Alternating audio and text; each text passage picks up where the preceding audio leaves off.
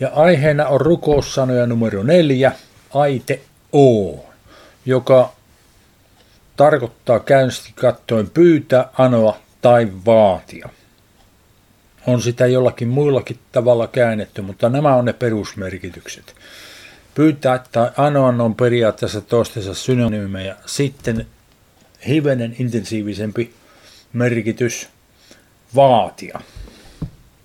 Ja luetaan tuosta Novumin määritelmästä katkelmia.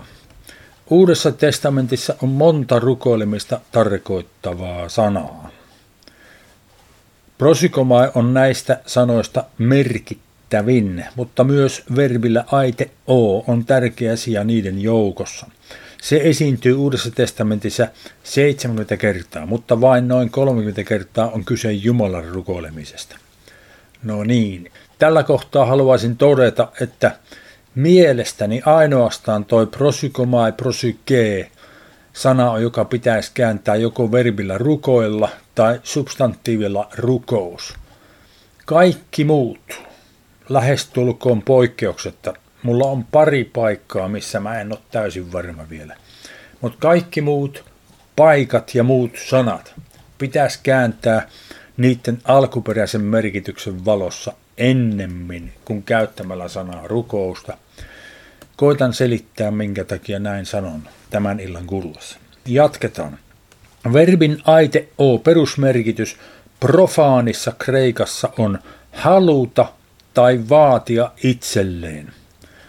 Minä korjaisin tätä haluta itselleen tai vaatia, koska se vaatiminen ei välttämättä eikä se haluaminenkaan välttämättä tarkoita, että itselleen. Mutta enimmäkseen tätä on käytetty haluamisesta, kun jotakin halutaan, niin sitä pyydetään itselle, mutta sitten vaatiminen on vielä eri asia.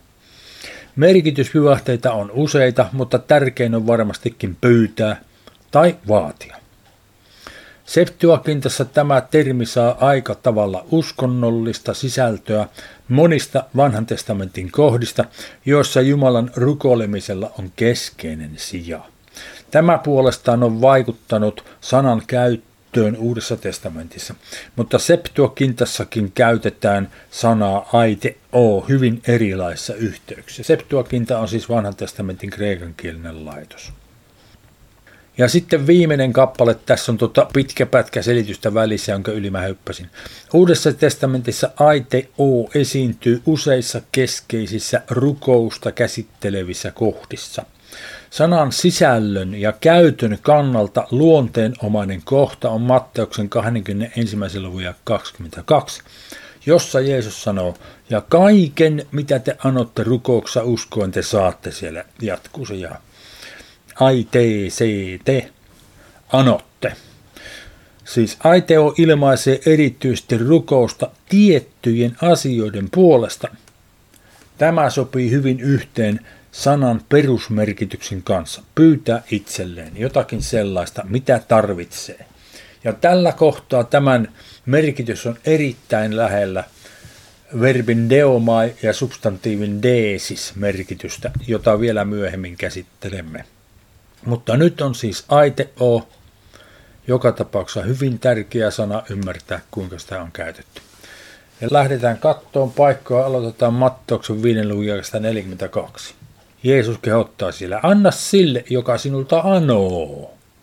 Tässä se on käännetty sanalla anoo, aite o, joka sinulta pyytää, anoo.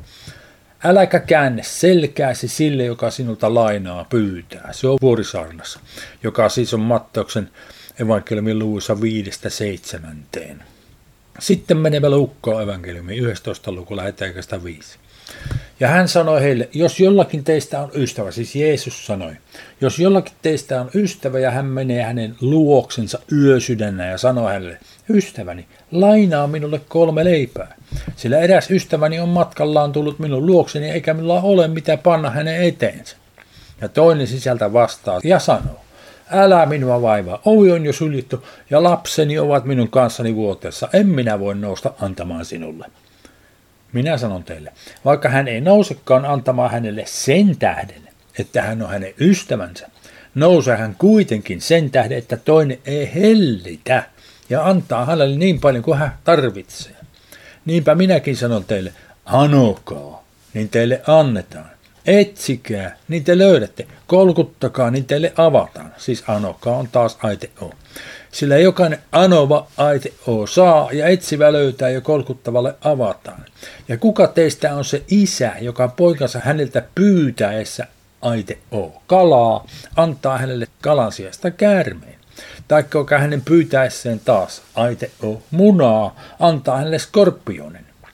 Jos siis te, jotka olette pahoja, osaatte antaa lapsille hyviä lahjoja, kuinka paljon ennemmin taivaallinen isä antaa pyhän hengen niille, jotka sitä häneltä anovat. Aite O.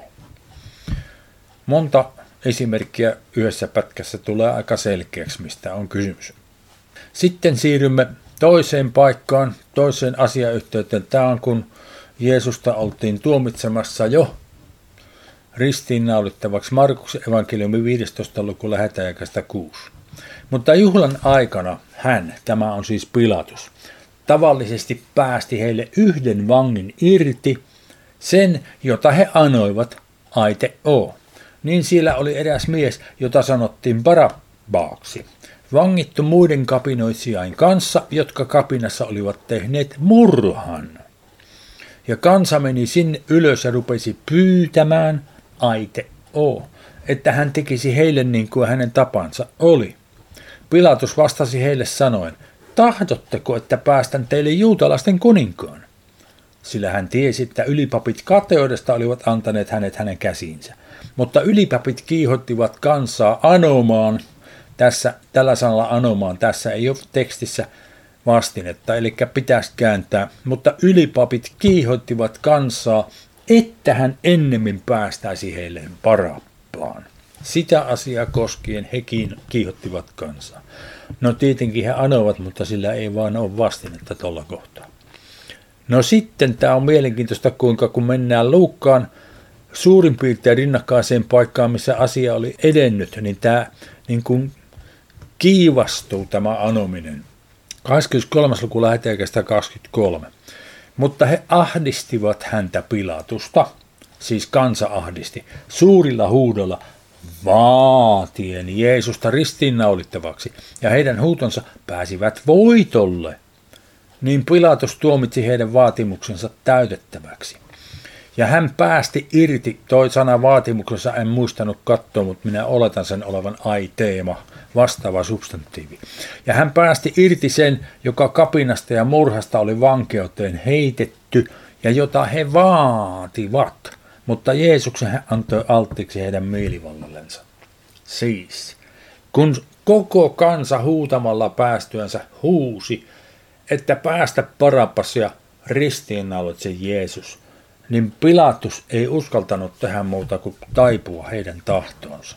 Kun he vaativat, niin se oli tulos. Samalla tavoin on meillä etuoikeus myös vaatia asioita Jeesuksen Kristuksen nimessä. Kohta näemme sen. Nyt menemme Markuksen 11. lukuun. Tässä tulee nyt sitten se paikka, johon viitattiin siellä määritelmässä tästä sanasta. Tämä on hyvin mielenkiintoinen paikka niin kuin pedagogisesti. Ajatelkaa muutama päivä ennen ristiinnaulitsemista. Jeesus ristiinnaulittiin Niisan kuin 14. päivänä. Se oli sen pääsiäisviikon keskiviikkona. Niin on laskettavissa kuusi päivää ennen pääsiäistä ihan tarkkaan, melkein tunnin tarkkuudella, mitä kunakin päivänä tapahtui. Ainakin silloin tällöin. Sen takia mulla on täällä näitä lisämerkintöjä. Siis mitä nyt ensiksi luetaan 11. luvusta on sellainen asia, joka tapahtui Niisan kuin kymmenentenä päivänä viikoittaisena sapattina. Se oli toinen tulo Jerusalemiin, ja rinnakkainen kertomus on Matteuksen 21. luvun alussa. Sitten jatkuu siitä tämän kertomuksen jatke. Okei, kun he seuraavana päivänä lähtivät Betaniasta, missä he olivat olleet yötä, oli hänen, Jeesuksen, siis nälkä. Ei sillä tavalla nälkä kuin ihmisillä on nälkä, kun he eivät ole syöneet. Hän oli syönyt aamupalan kyllä, mutta hän halusi jotakin naposteltavaa. Ja 13. Ja kun hän kaukaa, tässä he olivat matkalla Jerusalemiin, eivät olleet Jerusalemissa, he olivat matkalla Jerusalemiin, näki viikuna puun jota muuten pidettiin Israelin, Israelin kansan symbolina. Näki viikunapuun, jossa oli lehtiä. Meni hän katsomaan, löytäisikö ehkä jotakin siitä, mutta tultuaan sen luo hän ei löytänyt muuta kuin lehtiä, sillä silloin ei ollut viikunain aika. Siis tässä ei koiteta sanoa, etteikö Jeesus olisi tiennyt sitä, että ei ollut viikuna aika, vaan se on se syy, minkä takia hän, hän tota, hetkinen, mietitäänpäs, minkä takia tässä sanotaan, sillä silloin ei ollut viikuna aika.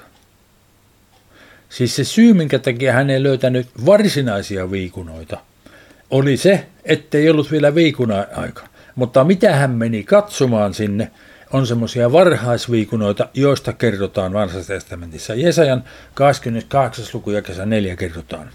Ja sen kunnianloisten kuistuvan kukan, joka on kukkulan lailla, lihavan laakson keskellä käy niin kuin varhaisviikunan ennen kesää. Siis ennen kuin niiden aika on, siis kypsien viikunoiden, niin on siellä semmoisia silmuja, varhaisviikunoita, ja näistä sanotaan, kuka vain sen näkee, tuskin se on hänen kourassaan, niin hän sen jo nielaisee. Kun ne oli niin makeita ja niin hyvän makuisia, ihmiset menivät niitä syömään. Muuten viikunapuu on semmoinen yleinen puu, joka kasvoipa se kenenkä tahansa omalla maalla tai yleisellä maalla, oli kaikkien käytettävissä. Kuka tahansa sai mennä hakemaan viikunapuusta hedelmää. Varsinkin, jos se oli yleisellä maalla. Niin kuin tässä matkalla Jerusalemiin, tien varressa. Sitten toinen samantyyppinen paikka on Miikan 791. Voi minua, sillä minun käy niin kuin hedelmän korjuussa, niin kuin viinisanon jälkikorjuussa. Ei ole rypälettä syödäkseni, ei varhaisviikunaa, jota minun sieluni himoitsee. Siis semmoista tosi makeeta, hyvän makusta. Jeesus meni etsimään tämmöistä varhaisviikunaa sieltä viikunapuusta, eikä hän löytänyt. Jatketaan Markuksesta ja 14. Niin hän puhui, Jeesus Kristus puhui ja sanoi sille, sille viikunapuulle, älköön ikinä enää kukaan sinusta hedelmää syökö. Ja hänen opetuslapsensa kuulivat sen. He kuulivat, että hän puhui viikunapuulle. Varmaan raapivat päätänsä ja ihmettelevät, minkä takia hän puulle puhuu. Jatketaan Markus 11 ja kestä 15. Ja he tulivat Jerusalemiin, ja hän meni pyhäkköön, ja rupesi ajamaan ulos niitä, jotka myivät ja ostivat pyhäkössä, ja kaatoi kumoon rahanvaihtajan pöydät ja kyyhkysten myyjään istuimet, eikä sallinut kenenkään kantaa mitään astia pyhäkön kautta. Ja hän opetti ja sanoi heille, eikö ole kirjoitettu, minun huoneeni on kutsuttava kaikkien kansojen rukoushuoneeksi. Mutta te olette tehneet sitä ryövärien luolan. Ja ylipapit ja kirjaoppineet kuulivat sen ja miettivät, kuinka saisivat hänet surmatuksi, sillä he pelkäsivät häntä, koska kaikki kansa oli hämmästyksissään hänen opetuksestansa.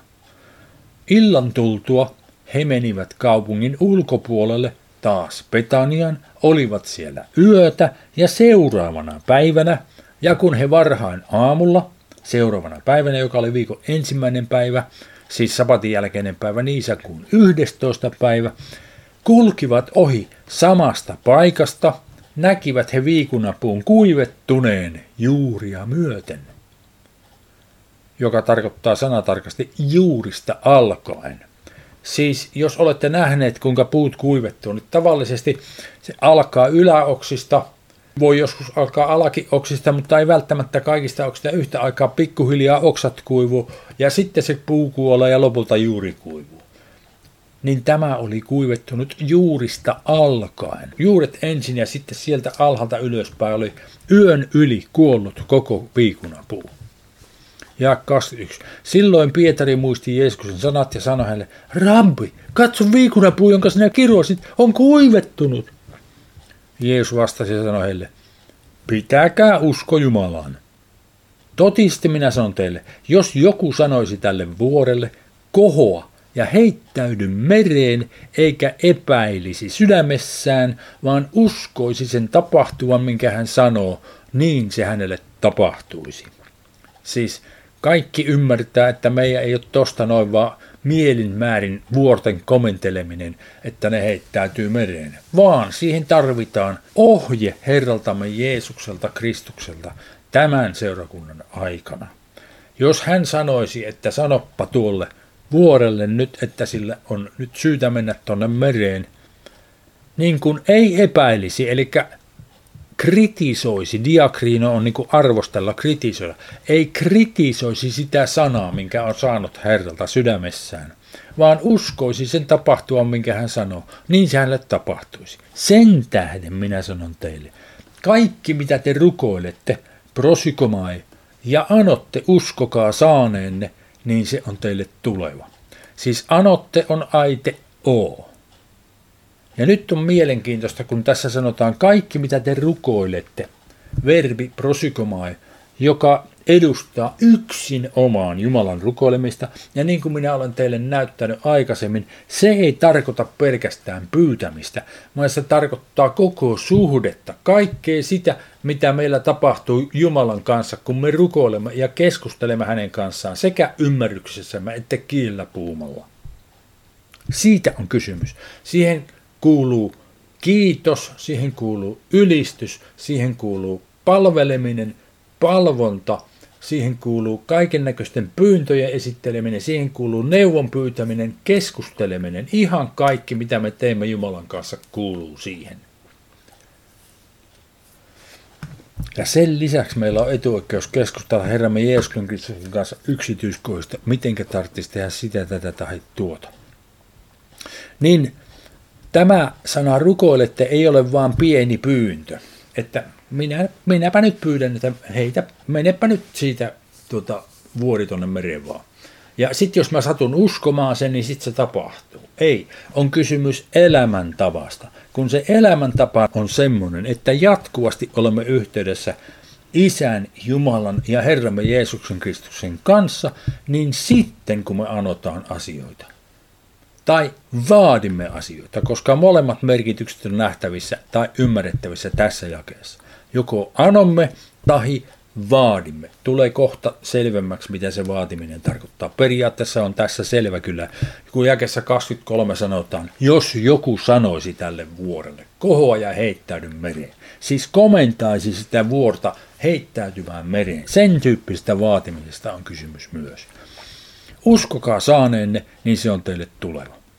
No niin, samana päivänä he kävelivät eteenpäin tämän ensimmäisen opetuskerran jälkeen, missä Jeesus opetti heille uskomista ja voimallisten tekojen tekemistä. Kuvitelkaa, muutama päivä ennen kuolemaansa vielä. Vielä hän opetti heille näitä asioita, koska hänen opetuslapsensa tässäkään vaiheessa vielä kunnon ymmärtäneet, mistä on kysymys. Syy, minkä takia he eivät ymmärtäneet, koska heillä ei vielä ollut sitä pyhäinkeä, joka teillä ja meillä on, jonka kautta he ymmärtäisivät paljon paremmin, mistä on kysymys. Eli jatkamme lukemista, niin näemme, mitä tapahtuu. 21. luku Matteuksen evankeliumissa lähetään 18. Kun hän, Jeesus varhain aamulla, tämä on siis se sama päivä, palasi kaupunkiin, oli hänen nälkä. Ja nähdessään tien vieressä, siis palasi kaupunkiin. He olivat jo kaupungissa. Nähdessään tien vieressä, tässä he olivat jo tulleet Jerusalemin kaupunkiin, Niisan kuun 11. päivänä, sen edellisen vikunapuun jälkeen, joka oli kuivettunut edellisenä päivänä, kun Jeesus oli kironnut sen. Joo. Näki tien vieressä Jerusalemin kaupungissa viikunapuun, hän meni sen luo, mutta ei löytänyt sitä muuta kuin pelkkiä lehtiä. Ja hän sanoi sille, älköön sinusta ikinä enää hedelmää kasvako, ja kohta, joka tarkoittaa heti viikunapuu kuivettui. Se edellinen oli kuivettunut yön yli. Tämä, jonka hän kirosi tänä päivänä, seuraavana päivänä, kuivettui välittömästi. Kun opetuslapset tämän näkivät, ihmettelivät he ja sanoivat, kuinka viikunapuni äkisti kuivettui. Jeesus vastasi ja sanoi heille, toisen kerran saman asian. Totisesti minä sanon teille, jos teillä olisi uskoa, ettekä epäilisi sama asia diakrino, ette arvostelisi, niin ette ainoastaan voisi tehdä sitä, mikä viikunapuussa tapahtui, vaan vieläpä jos sanoisitte tälle vuorelle koho ja heittäydy mereen, niin se tapahtuisi. Ja kaiken, mitä te anotte, sama juttu taas. Aite on rukouksessa, prosykee, uskoen te saatte. Siis siinä suhteessa, joka syntyy sitä rukoilemisesta Jumalaa. Kun te siinä suhteessa olette, mitä tahansa te anotte tai komennatte tai vaaditte uskoen, se tapahtuu. No nyt Samaa sanaa aite on käytetty nyt Johanneksen 14. luvussa, ja ihmiset ei usein tätä kunnolla ymmärrä, mistä on kysymys. Lähetään jakasta 12. Jeesus sanoo, totisti, totisti minä sanon teille, joka uskoo minuun, myös hän on tekevä niitä tekoja, joita minä teen. Hän paransi ja herätti kuolleita esimerkiksi. Tyynnytti myrskyjä ja niin edelleen. Aivan fantastisia asioita hän teki joka päivä ja paljon niitä tekoja, joita minä teen, ja suurempiakin kuin ne ovat. Hän on tekevä, sillä minä menen isän tykö. Ja mitä hyvänsä te anotte, aite o, minun mielestä kannattaisi ymmärtää vähintään merkityksessä vaaditte. Ja mitä hyvänsä te vaaditte minun nimessäni, sen minä teen, että isä kirkastettaisiin pojassa. Sitten ja 14, siellä on lisätty yksi sana, jota ei ole tekstissä. Jos te anotte minulta, ei ole sanalla minulta vastinetta tekstissä. Jos te anotte aite o jotakin minun nimessäni, eli jos te vaaditte tai komennatte jotakin minun nimessäni, niin minä sen teen. Eli kun me parannamme ihmisiä Jeesuksen Kristuksen ohjeistuksessa, hänen voimallansa, niin hän sen tekee. Me emme sitä pysty tekemään. Meillä on vain etuoikeus antaa se eteenpäin hänen ohjauksessaan. Niin silloin kun me annamme sen eteenpäin, niin hän sen tekee. Sitten hän sanoi oikeassa 15, jos te minua rakastatte, niin te pidätte minun käskyni. Juuri niin. Siis tämmöisestä vaatimisesta tai suorastaan komentamisesta on kysymys myös. Tässä sanassa aite on. Jatketaan Katsotaan Johanneksen evankeliumi 11. luku, siellä on esimerkki, kuinka Jeesus itse käyttäytyi vastaavanlaisessa tilanteessa. Tämä on Lasaruksen kuolesta herättämiskertomus. Ei luota sitä kokonaan, katsotaan muutamia keskeisiä paikkoja, vaan tämän asiayhteyden valossa. 11. luku ja 20. Kun Martta kuuli, että Jeesus oli tulossa, siis Martta, Maria ja Lasarus. Lasarus oli kuollut. Martta, siskokset Martta ja Maria odottivat, että Jeesus tuli ja hän tuli sinne lopulta. Kun Martta kuuli, että Jeesus oli tulossa, meni hän häntä vastaan, mutta Maria istui kotona. Ja Martta sanoi Jeesukselle, Herra, jos sinä olisit ollut täällä, niin minun veljeni ei olisi kuollut. Eli hän kääntysti kattoen syyttää Jeesusta siitä, että Lasarus kuoli. Sitten hän kuitenkin korjaa vähän. Mutta nytkin minä tiedän, että Jumala antaa sinulle kaiken, mitä sinä Jumalta anot. Aite O. Jeesus sanoi hänelle, sinun veljesi on nouseva ylös. Martta sanoi hänelle, minä tiedän hänen nousevan ylösnousemuksessa viimeisenä päivänä. Oli vähän tulevaisuudessa se Martan käsitys tästä asiasta ja siinä on sitten mielenkiintoinen kertomus, kuinka Jeesus työstää ja auttaa häntä hänen uskossansa, että pystyisi ymmärtämään, mistä on kysymys ihan oikeasti. Jakessa 39 Jeesus sanoi, ottakaa kivi pois. Siis Jeesuksella ei ollut valtaa loppujen lopuksi käskeä tota. Siis Martan tai Marian, näiden sisarusten läheisten piti antaa siihen valta. Ja jollakin tavalla se oli varmaan päässyt tapahtumaan, mutta Martta tässä sen takia just ei estele. Jeesus sanoi, ottakaa kivi pois. Martta kuolleen sisar sanoi hänelle, Herra, hän haisee jo, sillä hän on ollut haudassa neljättä päivää. Eli hän on kuollut, haisee jo, mitä se nyt, minkä, minkä takia pitää ottaa kivi pois? Ja 40. Jeesus sanoi hänelle, Enkö minä sanonut sinulle, että jos uskoisit, niin sinä näkisit Jumalan kirkkauden? No, siinä on tapahtunut varmaan keskustelu. He tulivat siihen tulokseen, että otetaan kivi pois. Ja 41. Niin he ottivat kiven pois. Ja Jeesus loi silmänsä ylös ja sanoi. Kiinnittäkääpä nyt huomiota, mitä hän rukoili tässä. Isä, minä kiitän sinua, että olet minua kuullut. Minä kyllä tiesin, että sinä minua aina kuulet, mutta kansan tähden, joka seisoo tässä ympärillä, minä tämän sanon, että he uskoisivat sinun lähettäneen minut. Ja sen sanottuansa hän huusi suurella äänellä, Lasarus, tule ulos. Hän ei rukoillut, että Jumala herättäisi Lasaruksen kuolleesta, vaan huusi suurella äänellä, Lasarus, tule ulos.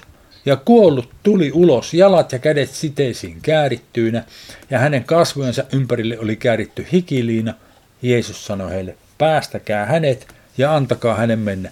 Ja niin kuin tätä paikkaa aikaisemmin olemme tarkastelleet kaikki, varmaan muistatte, jos olette kuulleet, että kun siis Lasarus oli haudattu sen aikaisten tavallisten hautausmenojen mukaisesti, jossa noin 40 kiloa kaiken näköisiä voitetta oli käytetty ja, ja sitten ne hautauslinjat oli kääritty hänen ruumiinsa ympärille, jalkojensa ympärille, joka puolella käsinsä ympärille, kädet oli niin kuin kylkiin kiinni, kiinnitettynä niillä.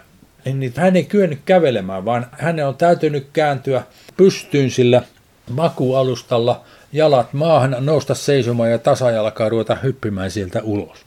Ja sitten kun hän tuli ulos, Jeesus sanoi heille, päästäkää hänet ja antakaa hänen mennä. Mutta katsokaapas, luetaanpa toi rukous vielä uudestaan. Siis hän ei rukoillut, että isä herättäisi hänet kuolleesta, vaan hän rukoili ja vielä kertoo syyn minkä takia. Isä, minä kiitän sinua, ja 41, että olet minua kuullut. Minä kyllä tiesin, että sinä minua aina kuulet. Mutta kansan tähden, joka seisoo tässä ympärillä, minä tämän sanon että he uskoisivat sinun lähettäneen minut. Ja sitten sanoi, mitä sanoi. Me voisimme käyttäytyä hyvin samantyyppisesti. Siis, kun joku pyytää parantamista, voimme yleisesti ottaa rukoilla, kiittää Jumalaa siitä, että hän on antanut poikansa Jeesuksen Kristuksen, joka kuoli syyttömänä, jonka Jumala herätti kuolleista, ja jonka kautta meillä on sekä syntien anteeksi saaminen, että pelastuminen iankaikkiseen elämään, että parantuminen.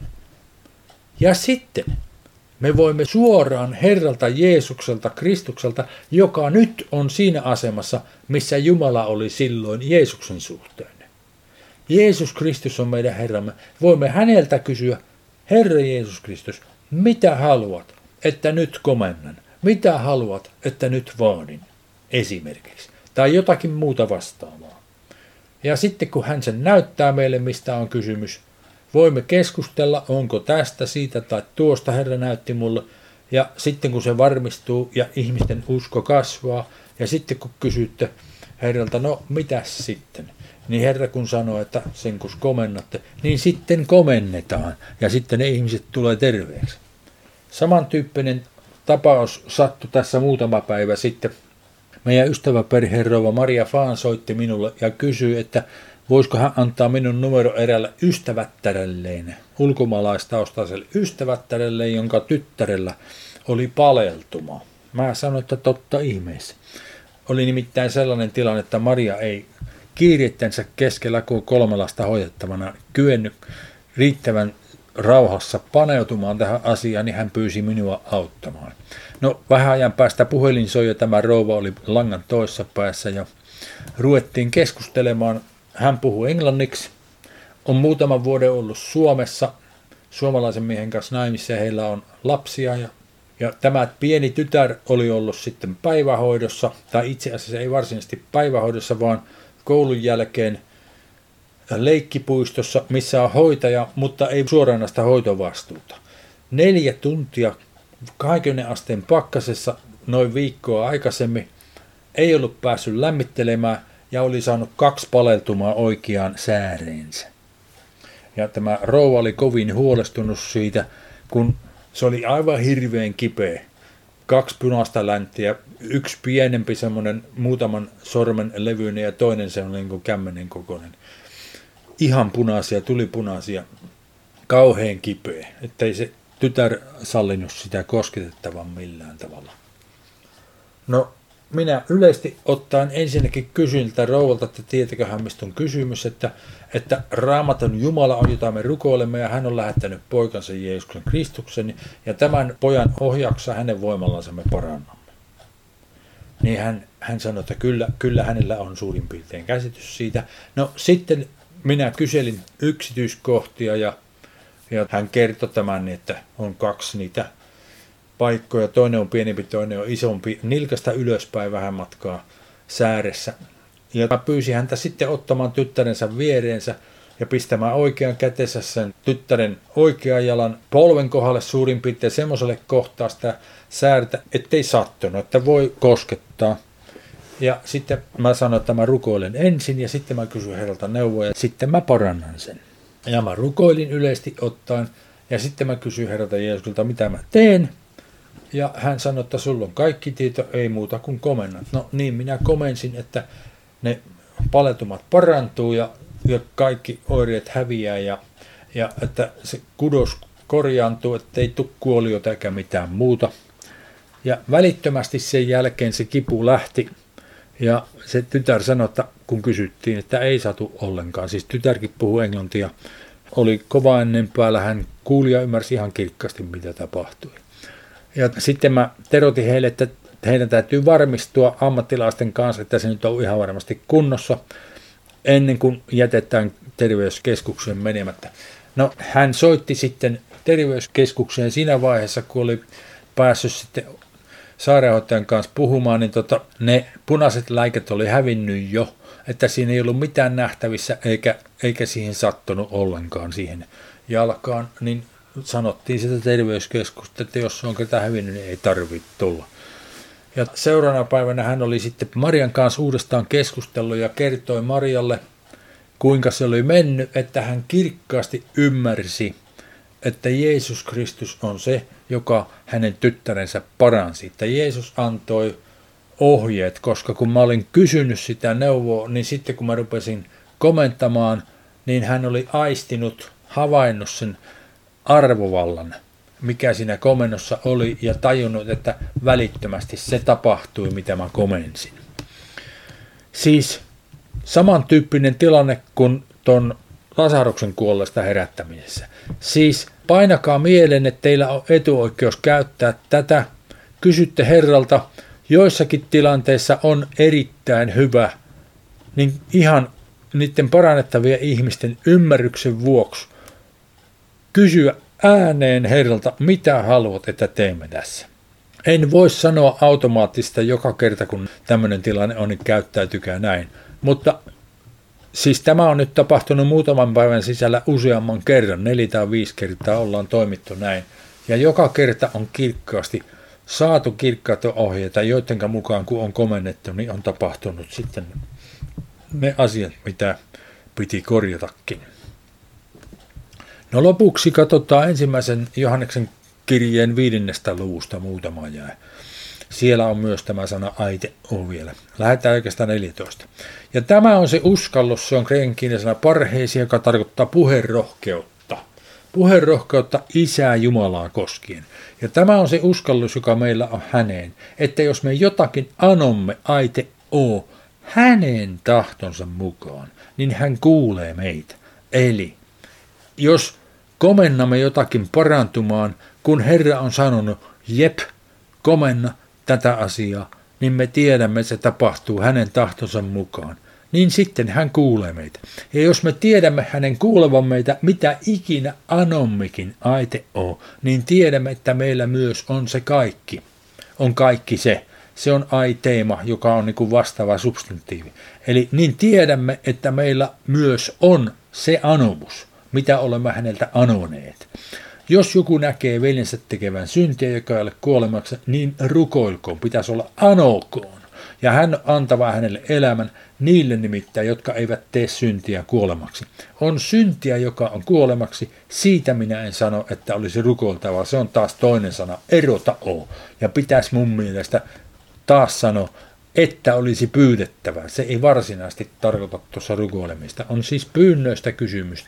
Rukoilemisissa on pyyntöjä, mutta kaikki pyynnöt ei välttämättä ole just sitä rukousta, prosyke prosykomai, mistä tässä puhuttiin. Se kaiken kattava suhteen ylläpitäminen Jeesuksen Kristuksen kautta Isään Jumalaan.